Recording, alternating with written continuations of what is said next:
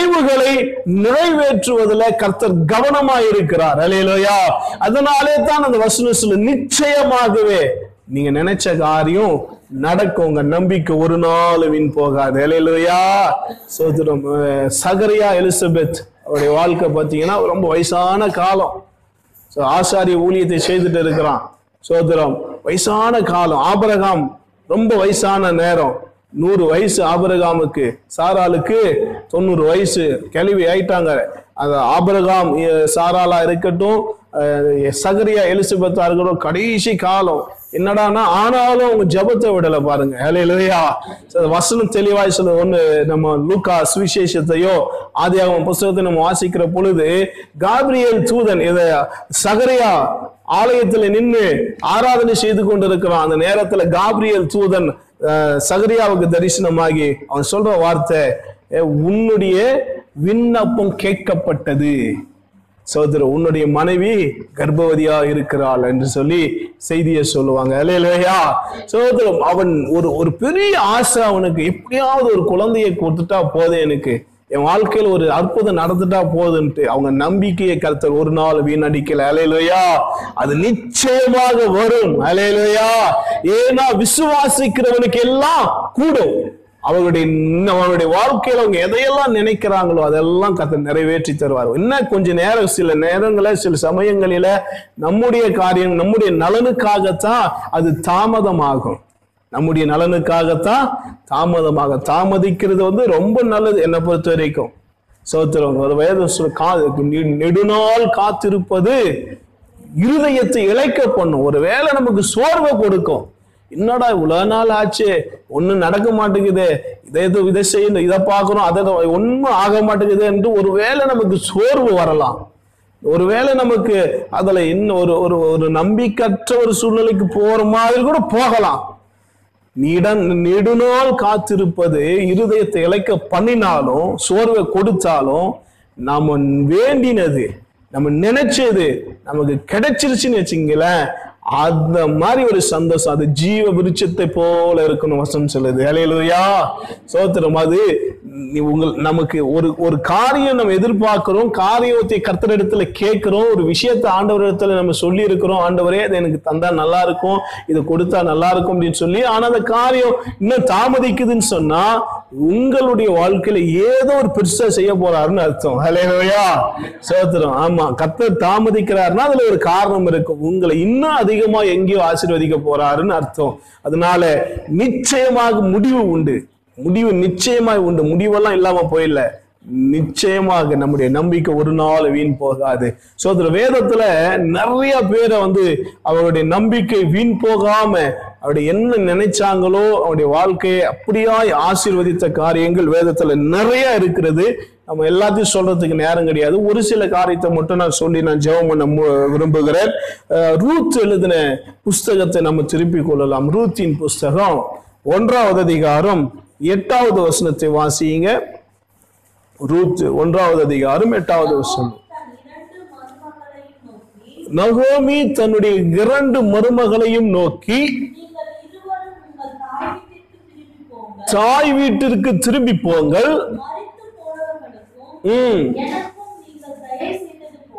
செய்தது போல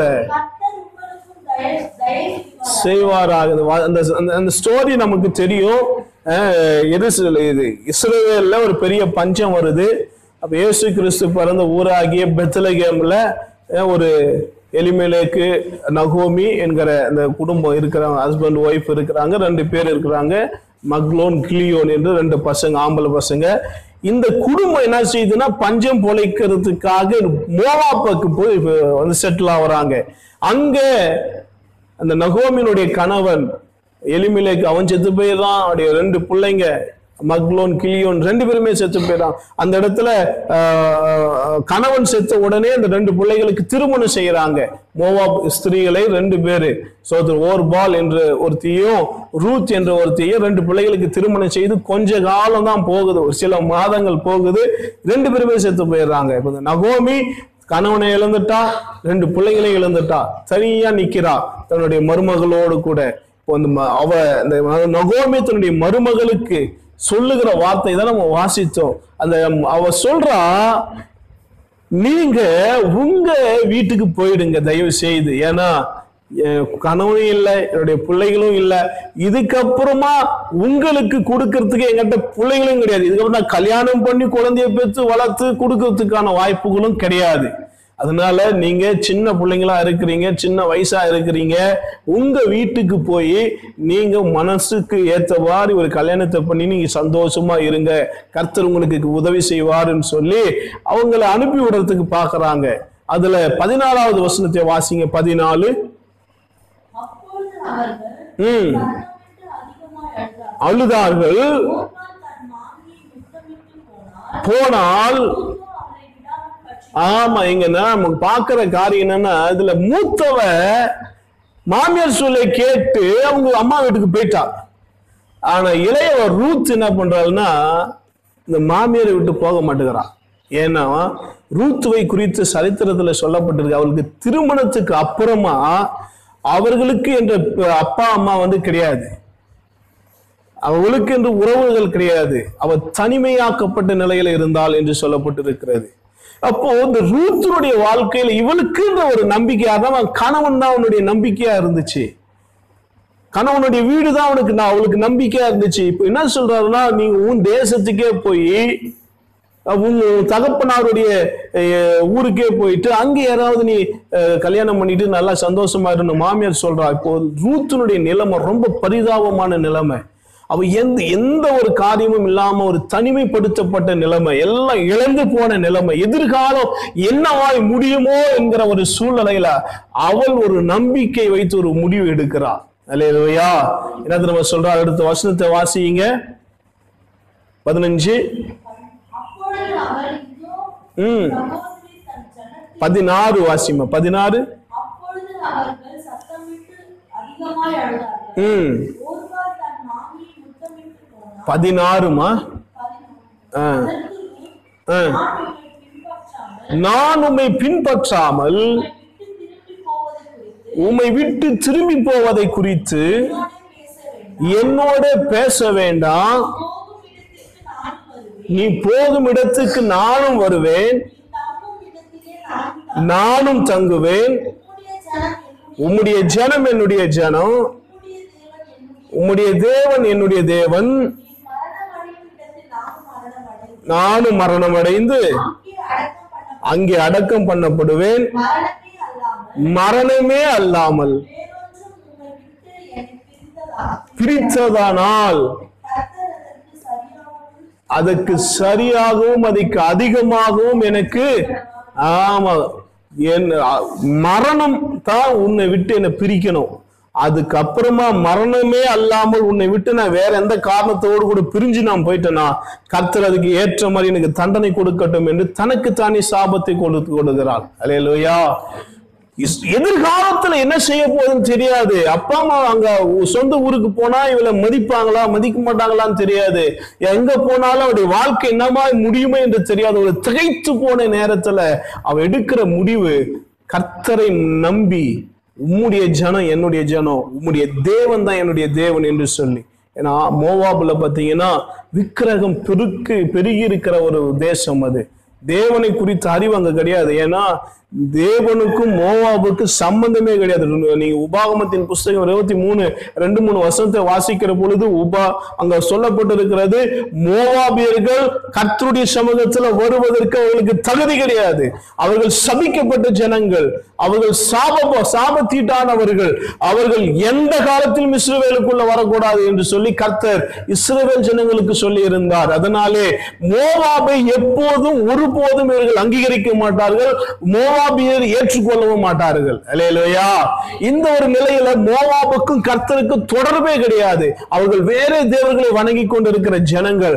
இவள் இவளுடைய இக்கட்டு காலத்துல எல்லாம் முடிஞ்சு போச்சு என்ற நிலையில இவள் ஒரு தீர்மானம் எடுக்கிற, இவள் ஒரு நம்பிக்கை வைக்கிறார் கர்த்தர் மேல். அவர் நம்பிக்கை வைத்து அவர் தான் இனி எனக்கு தேவன், அவருடைய ஜனங்கள் தான் என்னுடைய ஜனங்கள் என்று சொல்லி இவள் புறப்பட்டு மாமியாரோடு கூட கடந்து வருகிறாள். அல்லேலூயா.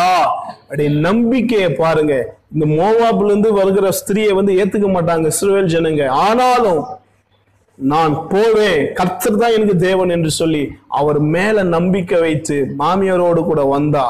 ஸோ இது வந்து நாங்கள் கீழே அடுத்த இருக்கிற அதிகாரங்களை நீங்கள் வீட்டில் வாசித்து பாருங்க. வந்து போவாஸ் என்கிற ஒரு பெரிய சோதரம், லேண்ட் லார்டு அப்படின்னு சொல்லுவாங்க, அதாவது அநேக ஆஸ்திக்கு அதிபதியா இருந்தவன், அவனுக்கு மனைவியாக்கப்பட்டு இவள் சீமானாய் மாற்றப்பட்டாள். அல்லேலூயா. ஒரு ஒன்றுமில்லாத நிலையில கர்த்தர் மேல நம்பிக்கை வைத்து கர்த்தரை சார்ந்து கொண்டு கர்த்தரை பிடித்து கொண்டு அவள் இஸ்ரவேலுக்குள்ளே நுழைந்தாள், தேவ சமூகத்துக்குள்ளே நுழைந்தாள், தேவன் இருக்கிற இடத்துக்குள்ளே நுழைந்தாள். வந்தவளுக்கு கர்த்தருடைய நம்பிக்கை வீண் போகாதபடிக்கு அவளுக்கு ஒரு பெரிய ஆசீர்வாதத்தை கட்டளையிட்டார். அல்லேலூயா. அவளுடைய வாழ்க்கை தலைகீழாய் மாறினது. ஒரு பெரிய சீமானுக்கு மனைவியாய் மாற்றப்பட்டு அவள் வசதி வாய்ப்போடு கூட இருந்து இயேசு கிறிஸ்துவே இவர்களுடைய சன்னதியில வரும்படிக்கு கர்த்தர் அருள் புரிந்தார். அல்லேலூயா. அதனால தான் வசனம் சொல்லுது, கர்த்தரை மாற்றம் நம்ம பிடிச்சுக்கணும்.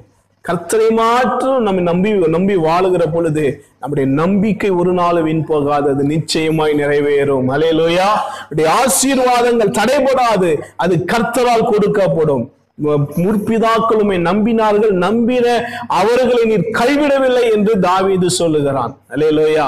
கர்த்தர் முற்பிதாக்களுக்கு மட்டுமல்ல, நமக்கும் நாம் நம்பினால் போதும். நம்முடைய நம்பிக்கை சோதரம் நம்முடைய காரியங்களை வாய்க்கப்படும், நம்முடைய தேவைகளை சந்திக்கும். நம்முடைய நம்பிக்கை தேவன் மேல நம்ம ஒரு மனுஷன் எவ்வளவாய் நம்புறானோ அவ்வளவா அவருடைய வாழ்க்கையில உயர்வு உண்டாகும். அல்லேலூயா. சோதரம் அநேக காரியங்களை நான் சொல்ல முடியும், அந்த நேரம் இல்லாததுனால நான் சுருக்கமாக நான் சொல்லி நான் முடிக்கிறேன். சோதரம் பெரும்பாடுள்ள ஸ்திரீயை குறித்து கூட வேதத்துல நம்ம வாசி லூக்கா எட்டாவது அதிகாரம் நாற்பத்தி மூணு நாற்பத்தி நாலு வசனங்களை வாசிக்க வேணாம், நீங்க வீட்டுல வாசித்துங்க. லூக்கா எட்டு நாற்பத்தி மூணு நாற்பத்தி நாலு நம்ம வாசிக்கிற பொழுது அவள் தனக்கு தன்னுடைய அந்த பெரும்பாடு அந்த அந்த அந்த அந்த பலவீனத்திலிருந்து அவள் குணமடைவதற்கு தனக்கு இருந்த எல்லா ஆஸ்திகளையும் அவர் அழித்து போட்டாள் என்று சொல்லப்பட்டிருக்கிறது. அவளுக்கு இருந்த சொத்து சோகம் வீடு வாசல் எல்லாம் அழிச்சிட்டா. எதுக்கு தெரியுமா? வைத்தியத்துக்கு, டாக்டருக்கு கொடுத்து எல்லாம் முடிஞ்சிருச்சு. அனாதையாக்கப்பட்ட நிலையில, புறக்கணிக்கப்பட்ட நிலை, எல்லா பணமும் செலவழித்தோம், தன்னுடைய ஆஸ்தியை இழந்தோம், தனக்குரிய சகலத்தையும் விற்று போட்டோம். சுகம் கிடைக்கல. சுகம் கிடைக்காததுனால எல்லா எல்லாம் ஒன்றும் இல்லாமல் அனாதையாக்கப்பட்ட நிலையில, நிர்கதியாய் நின்ற நிலையில அவள் ஒரு தீர்மானம் எடுக்கிறாள், இயேசுவின் வஸ்திரத்தை தொட்டா போதும் என்கிற ஒரு நம்பிக்கைக்குள்ள வரா. அல்லேலூயா. ஓரத்தை தொட்டா போதும், எனக்கு சுகம் கிடைக்கும்னு சொல்லி நம்பனா அவன் நம்பிக்கை வீண் போகல. அல்லேலூயா. அவளை கர்த்தர் ஆசீர்வதித்தாள். அவருடைய வீண் அவருடைய என்ன நினைச்சாலும், அவருடைய நம்பிக்கை என்ன எதன் எதன் மேல அவன் நம்பிக்கை வச்சாலும் அதை கர்த்தர் வீணாக்காதபடிக்கு அவளுக்கு சுகத்தை கொடுத்தார். அல்லேலூயா. சுகம் கொடுத்து அவருடைய எல்லா காரியங்களையும் கர்த்தர் உயர்த்தினார் என்பதை நம்ம வேதத்துல வாசிக்க முடியும். இது போல நிறைய காரியம் சொல்லிக்கிட்டே இருக்கலாம். கர்த்தருடைய வார்த்தை பாத்தீங்கன்னா அவருடைய யார் யாரெல்லாம் கர்த்தரை நம்பினார்களோ இஸ்ரவேல் ஜனங்க சோதரம் என்னாகும் புஸ்தகத்துல நம்ம பதிமூணாவது அதிகாரத்துல வாசிக்கிற பொழுது மோசே பன்னிரெண்டு கோத்திரத்துல பன்னெண்டு பேரை தெரிந்துகிட்டு நம் நம்ம போய் சுதந்திரிக்கு போகிற கானான் தேசத்தை வேவு பார்க்கும்படிக்கு ஆட்களை அனுப்பி விடுறாரு. இவன் போய் எல்லாம் சுத்தி பார்க்கறான். சுத்தி பார்த்துட்டு ஒரு நல்ல வசதியா நல்ல செழிப்பா இருக்கிறது தேசம். திரும்பி பதினெட்டு பேரும் திரும்பி வராங்க. திரும்பி வந்த பிறகு மோசே எல்லார்கிட்டையும் விசாரிக்கிறார், என்னப்பா நீங்க போய் நம்ம போய் பார்த்தீங்களே தேசம் எப்படி இருக்குது அப்படின்னு சொன்னா சொல்றாங்க, தேசம் பாலும் தேனும் ஓடுகிற தேசம், தேசம் பயங்கர செழிப்பா இருக்கிறது. ஆனாலும் அங்க இருக்கிற ஜனங்கள் ரொம்ப மோசமானவங்க, எல்லாம் பெரிய பெரிய ஆட்களா இருக்கிறாங்க, பெரிய பெரிய பராக்கிரமசாலியா இருக்கிறாங்க, ஒரு ராட்சத பிறவி பிறந்த இருக்கிறவனெல்லாம் இருக்கிறான். அதனால தேசத்தை நம்ம சுதந்திரிக்கிறது என்பது ரொம்ப கேள்விக்குறிதான் அப்படின்ற மாதிரி சொல்றாங்க. பத்து பேர் பன்னெண்டு பேர்ல பத்து பேர் சொல்றான் முடியவே முடியாதுன்றானுங்க, தேசத்தை சுதந்திரிக்கவே முடியாது. ஏன்னா அங்க இருக்கிற ஜனங்க தன்னுடைய சொந்த ஜனத்தையே கொண்டு தின்னுகிறத ஜனம் பாதி வைக்கிறானுங்க, சொந்த ஜனத்தையே சாகடிக்கிறானுங்க. நம்ம எல்லாம் போனோம்னா அவனுடைய பார்வைக்கு வெட்டுக்கிளி போல இருக்கிறோம், நம்மளால முடியவே முடியாதுன்னு சொல்றாங்க. அந்த கூட்டத்துக்கு நடுவுல ரெண்டு பேர் எழும்பி நிக்கிறாங்க, காலேஃபும் யோசுவாவும். நிச்சயமாய் நம்ம அந்த தேசத்தை சுதந்திரிப்போம், கர்த்தருடைய கர்த்தருடைய கரம் நம் மேல இருக்கு. அவர்களை காத்து வந்த நிழல் அவர்களை விட்டு அகன்று போனது. கர்த்தர் நம்மோடு இருக்கிறார், அந்த தேசத்தை சுதந்திரிப்போம் என்று ரெண்டு பேர் நம்பிக்கை வச்சு பேசுறாங்க. ஹல்லேலூயா. இந்த ஜனங்க என்ன திறமை செய்தாங்க, நீங்க வாசித்து பாருங்களேன். என்னாகமத்தின் புஸ்தகம் பதினாலாவது அதிகாரம் நாலாவது வசனத்தை வாசிங்க. இந்த ஜனங்கள் எல்லாம் அந்த பத்து பேர் சொன்ன வார்த்தையை கேட்டுவங்க என்ன பண்றாங்க பாருங்க, வாசிங்க.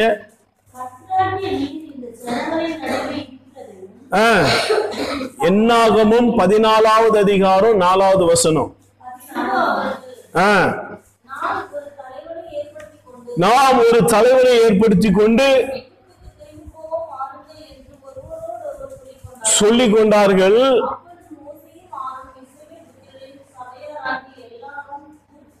முகம் குப்புற விழுந்தார்கள். உம் யோசுவாவோ கிழித்து கொண்டு நோக்கி உம்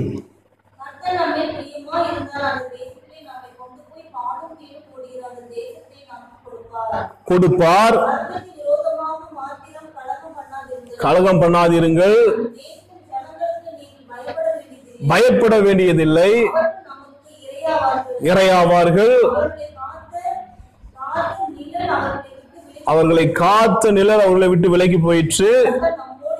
கர்த்தர் நம்மோடு இருக்கிறார். ஆமா, கர்த்தர் நம்ம கூட இருக்கிறார், பயப்பட வேண்டியது இல்லை. அவங்க எவ்வளவு பெரிய ஆளா இருக்கட்டும், பெரிய பெரிய ஆட்களா இருக்கட்டும், ராட்சதனா இருக்கட்டும், ஆனாலும் கர்த்தர் நம்ம கூட இருக்கிறார். நாம் அதை ஜெயிப்போம், அதை பிடிப்போம் என்று சொல்லி இந்த ரெண்டு பேரும் சொல்றாங்க. எல்லாம் திரும்பி போயிடலான்னு சொன்ன ஜனங்க கிட்ட நம்பிக்கைக்குரிய வார்த்தைகளை சொல்லி அவருக்கு நம்பிக்கை ஏற்படுத்துறாங்க. அந்த நம்பிக்கையை கர்த்தர் வீண் போகாதபடிக்கு நிறைவேற்றினார். ஹல்லேலூயா. எந்தெந்த அந்த ஜாதிகள் ஒண்ணு கூட வைக்காம அந்த ஏழு ஜாதிகளையும் துரத்தி அடித்து இஸ்ரவேல் ஜனங்கள் பன்னெண்டு கோத்திரத்துக்கும் அந்த தேசம் பங்கிடுக்க பங்கிடப்பட்டதையே நம்ம யோசுவாவின் புஸ்தகத்துல நம்ம வாசிக்கிறோம். ஹல்லேலூயா. கர்த்தர் மேல நம்பிக்கை வைத்து கர்த்தர் கூட இருக்கிறாருங்கிற நம்பிக்கை போதும். அந்த நம்பிக்கை உன்னுடைய வாழ்க்கையில எல்லாவற்றையும் செய்து முடிச்சிடும். அல்லேலூயா. இஸ்ரவேல் ஜனம், இஸ்ரவேல் ராணுவம் பயந்து நடுங்கி கொண்டு இருக்கிறது கோலியாத்தை பார்த்து. அப்ப கர்த்தருடைய சமூகத்துல வந்து இருந்து அது தாவீது சொல்றான், நான் கர்த்தருடைய நாமத்துல வருகிறேன், அவர் என் கூட இருக்கிறார், உன்னை அடிப்பார், உன்னை தூக்குவார்ன்னு சொல்லி அவன் ஒரே ஒரு க கூழாங்கலாச்சு கூழாங்கலை எடுத்து அவ்வளோ பெரிய மாமிச மலையே சாட்சி போட்டான். ஹல்லேலூயா. கர்த்தர் மேல இருக்கிற நம்பிக்கை நமக்கு நம்முடைய வாழ்க்கையில செழிப்பை கொண்டு வரும், நம்முடைய வாழ்க்கையினுடைய தேவையை சந்திக்கும். அதனால நீங்க ஒன்றுக்கு கவலை கவலைப்பட வேண்டிய அவசியமே இல்லை. நிச்சயமாக நாம் நினைக்கிற நினைவுகளுக்கெல்லாம் பதில் உண்டு, நிச்சயமா இங்க முடிவு உண்டு. நம்முடைய நம்பிக்கை ஒரு நாள் வீண் போகாது. அல்லேலூயா. நம்பிக்கை குறித்து தா யோபு அழகாய் யோபுடைய வாழ்க்கை ரொம்ப அழகாய் சொல்லப்பட்டிருக்கும். அவன் சொல்லுவான், என்னை கொன்று போட்டாலும் உண்மையில எப்படி இருப்பேன் தெரியுமா, நம்பிக்கையா இருப்பேன். என்னை சாகடிச்சா கூட நான் உன் மேல வச்சிருக்கிற நம்பிக்கை என்னை விட்டு போயிடாது. எப்ப எந்த நிலையில சொல்றான் தெரியுமா, சீமானா இரு கோடீஸ்வரவனா இருந்த ஒருத்தன் ஒரே நாள்ல பிச்சைக்காரன் ஆயிட்டான். இன்னைக்கு அம்பானி, இதை நம்ம நம்ம இந்தியாவில் வந்து அம்பானி பெரிய வளர்ச்சியில் இருக்கிறாங்க. நாளைக்கு அம்பானிக்கு ஒண்ணுமே இல்லாம நடுத்தெருக்கு வந்துட்டா அந்த அம்பானி கடவுளை பார்த்து என்ன பேசுவார்? இல்லையா? யோபு அதான், யோபு அப்படி இருந்து வந்தான். அந்த தேச கிழக்கத்து கிழக்கத்திய புத்திர புத்திரர்ல சீமானா இருந்தவன், அவனுக்கு இருந்த ஆஸ்தி, அவனுக்கு இருந்த சொத்து அங்க அந்த சுத்து வட்டார ஏரியாவில் எவனுக்குமே கிடையாது. அவ்வளோ ஆஸ்தி, அவ்வளோ பணம் ஒரே நாள்ல போயிடுச்சு. எல்லாம் பிச்சைக்கார நிலையில தெருவுல உக்காந்துக்கிட்டு ஓடை எடுத்து சொரிஞ்சுக்கிட்டு இருக்கிற நேரத்துல அவன் சொல்றான், என்னை கொன்று போட்டாலும் உண்மையில் நம்பிக்கையா இருப்பான். அந்த நம்பிக்கை நமக்குள்ள வரணும். ஹல்லேலூயா. எந்த சூழ்நிலையிலும் கர்த்தர் மேல் வச்சிருக்கிற அந்த நம்பிக்கை நமக்கு அசையாதபடிக்கு நிலைத்திருக்குமானால் அந்த நம்பிக்கை உங்களுடைய தேவைகளை சந்திக்கும். ஹல்லேலூயா. அந்த நம்பிக்கை ஒரு நாள் வீண் போகாது. அது இஸ்ரவேல் ஜனங்களுக்கு உதவி செய்தது, முற்பிதாக்களுக்கு உதவி செய்தது. அந்த முற்பிதாக்களுடைய நம்பிக்கையை நிறைவேற்றினார். பெரும்பாலான ஸ்திரீயினுடைய நம்பிக்கையை நிறைவேற்றினார். ரூத்தினுடைய நம்பிக்கை நிறைவேற்றினார். நீங்க வச்சிருக்கிற நம்பிக்கையும் கதை நிறைவேற்றுவார். அல்லேலூயா. அதனாலதான் அந்த வசனம் சொல்ல நிச்சயமாக முடிவு வந்து உன் நம்பிக்கை வீண் போகாது. எதுக்கும் நம்ம கலங்க வேண்டிய அவசியம் இல்லை. சாதாரண தேவனை நம்ம ஆராதிக்கல. அல்லேலூயா. உலகத்தில் இருக்கிறவனை காட்டிலும் நமக்குள் இருக்கிறவர் சாதாரணமானவர் அல்ல, பெரியவர். அல்லேலூயா. வார்த்தையில மட்டும் சொல்லிட்டு இருக்க கூடாது, விசுவாசத்துல அதை நம்ம விசுவாசிக்கணும், நம்முடைய நம்பிக்கையில அதை காட்டணும். சோ இந்த நாளில உங்க வாழ்க்கைக்கு நான் தேவைகள், உங்க வாழ்க்கையில நீங்க எதிர்பார்த்த காரியங்கள் நிச்சயமா அதுக்கு ஒரு முடிவு உண்டு. அது நிம் உங்க நம்பிக்கை ஒரு நாளும் தோற்று போகாது, அது பொய்யாய் போகாது, அது ஏமாற்றமாய் அடையாது. இன்றைக்கு நீங்கள் அந்த நம்பிக்கையில உறுதியா இருப்பீர்களானால் உங்களை உயர்த்த, உங்களை ஆசீர்வதிக்க அவர் போதுமானவரா இருக்கிறார். கண்களை மூடி ஜெபம் பண்ணலாமா? அப்படியே கண்ணை மூடி ஆண்டவரே உமக்கு நன்றி செலுத்துகிறோம். ஆண்டவரே ஸ்தோத்திரம் அப்பா, நிச்சயமாகவே முடிவு உண்டு, உன் நம்பிக்கை வீண் போகாது என்று சொன்ன நம்முடைய வார்த்தைகளுக்காக நாங்கள் நன்றி செலுத்துகிறோம். ஹல்லேலூயா. எல்லாரும் வாயத்திலிருந்து ஆண்டவரோடு கூட பேசுங்க. அப்பா, எனக்கு எத்தனையோ காரியங்களை குறித்து ஆண்டவரே யோசனை இருக்குதாப்பா, எனக்கு எத்தனையோ விஷயத்தை குறித்து ஏக்கம் இருக்குது ஆண்டவரே. என் குடும்பத்தை பற்றின, என் பிள்ளைகளை பற்றின, என் எதிர்காலத்தை பற்றின அநேக காரியங்கள் ஆண்டவரே எனக்கு என்ன செய்யுதுன்னு ஒரே யோசனையா இருக்குது அப்பா. ஸ்தோத்திரம். நான் என்னவெல்லாம் நினைக்கிறேனோ அது எல்லாவற்றையும் நிறைவேற்ற உம்மால முடியும் என்று உன் மேல நான் நம்பிக்கை வைக்கிறேன். என் நம்பிக்கை ஆண்டவரை வீண் போகாதப்பா. எனக்கு முடிவு உண்டு பண்ணுகிறவர் நீராண்டவரே, எனக்கு விடிவு தருகிறவர் நீராண்டவரே. என் பிரச்சனைகளுக்கு முடிவு இன்றைக்கு, என் சேவை ஆண்டவரே, என் சேவைக்கான முடிவு இன்றைக்கு, என்னுடைய எதிர்பார்ப்புக்கான முடிவு இன்றைக்கு என்பதை நான் நம்புகிறேன். நம்பின ஒருவரையும் நீ புறம்பே தள்ளவில்லையே, நம்பின அவர்களை கைவிடவில்லையே, நம்பின அத்தனை பேரையும் ஆசீர்வதித்தீரே, நம்பின அத்தனை பேரையும் உயர்த்தினீரே, நம்பின அத்தனை பேருக்கும் ஜெயத்தை கொடுத்தீரே, நம்பின அத்தனை பேருக்கும் சுகத்தை கொடுத்தீரே. நாங்களும் உம்மை நம்புகிறோம், நாங்களும் உம்மை நம்புகிறோம். இன்றைக்கு எங்க நம்பிக்கை வீண் போகாதபடிக்கு எங்களை ஆசீர்வதித்து அனுப்பியறோம். எங்க வாழ்க்கையில ஒரு அற்புதத்தை செய்யும் என்று கர்த்தருடைய சமூகத்துல ஜெபம் பண்ணுங்க, ஜெபம் பண்ணுங்க, ஜெபம் பண்ணுங்க. ஆண்டவரே உமக்கு நன்றி அப்பா. பிள்ளைகள் ஜெபிக்கிற ஜெபத்தை கேளுங்க அப்பா. ஆண்டவரே, நம்பிக்கை வீண் போகாது என்று சொல்லி எங்களுக்கு வாக்கு பண்ணி இருக்கிறீரே. ஓ, இவர்களுடைய நம்பிக்கை ஒருபோது வீண் போகாதபடிக்கு நிச்சயமான காரியங்களை முடிய பண்ணுங்க ஆண்டவரே. நிச்சயமான எதிர்பார்ப்புகளை நிறைவேற்றி தாருங்க ஆண்டவரே. கூடியிருக்கிற ஒவ்வொரு பிள்ளைகளுடைய வாழ்க்கையிலும் அற்புதங்கள் நடக்கட்டும், அதிசயங்களை காண பண்ணுங்க ஆண்டவரே. திரும்பி போகிற பொழுது இவர்கள் எதிர்பார்த்த அனைத்தையும் பெற்றுக் கொண்டவர்களாய் திரும்பி போகட்டும் என்று நான் ஜெபிக்கிறேன், கரத்துல ஒப்பு கொடுக்கிறேன். சோதரும் பிள்ளைகளே ஆசீர்வதியும். இயேசுவின் நாமத்துல ஜெபிக்கிறோம் எங்கள் ஜெபம் கேளும் ஜீவனுள்ள நல்ல பிதாவே. ஆமேன், ஆமேன். ஆத்துமாவே கர்த்தரை ஸ்தோத்திரி, முழுவலுமே பரிசுத்த நாமத்தை ஸ்தோத்திரி. ஆத்துமாவே கர்த்தரை ஸ்தோத்திரி, கர்த்தர் செய்த சகல உபகாரங்களையும் மறவாதே. ஆமீன். ஆண்டவராகிய இயேசு கிறிஸ்துவின் கிருபையும் பிதாவாகிய தேவனுடைய அன்பும் பரிசுத்த ஆவியானவருடைய அன்னுனி ஐக்கியமும் ஆசீர்வாதம் வழிநடத்துதல் சமாதானம் வருகை மட்டும் நம் அனைவரோடும் இருந்து காத்துக்கொள்வதாக. ஆமேன், ஆமேன். அல்லேலூயா, அல்லேலூயா, அல்லேலூயா. கர்த்தர் உங்களை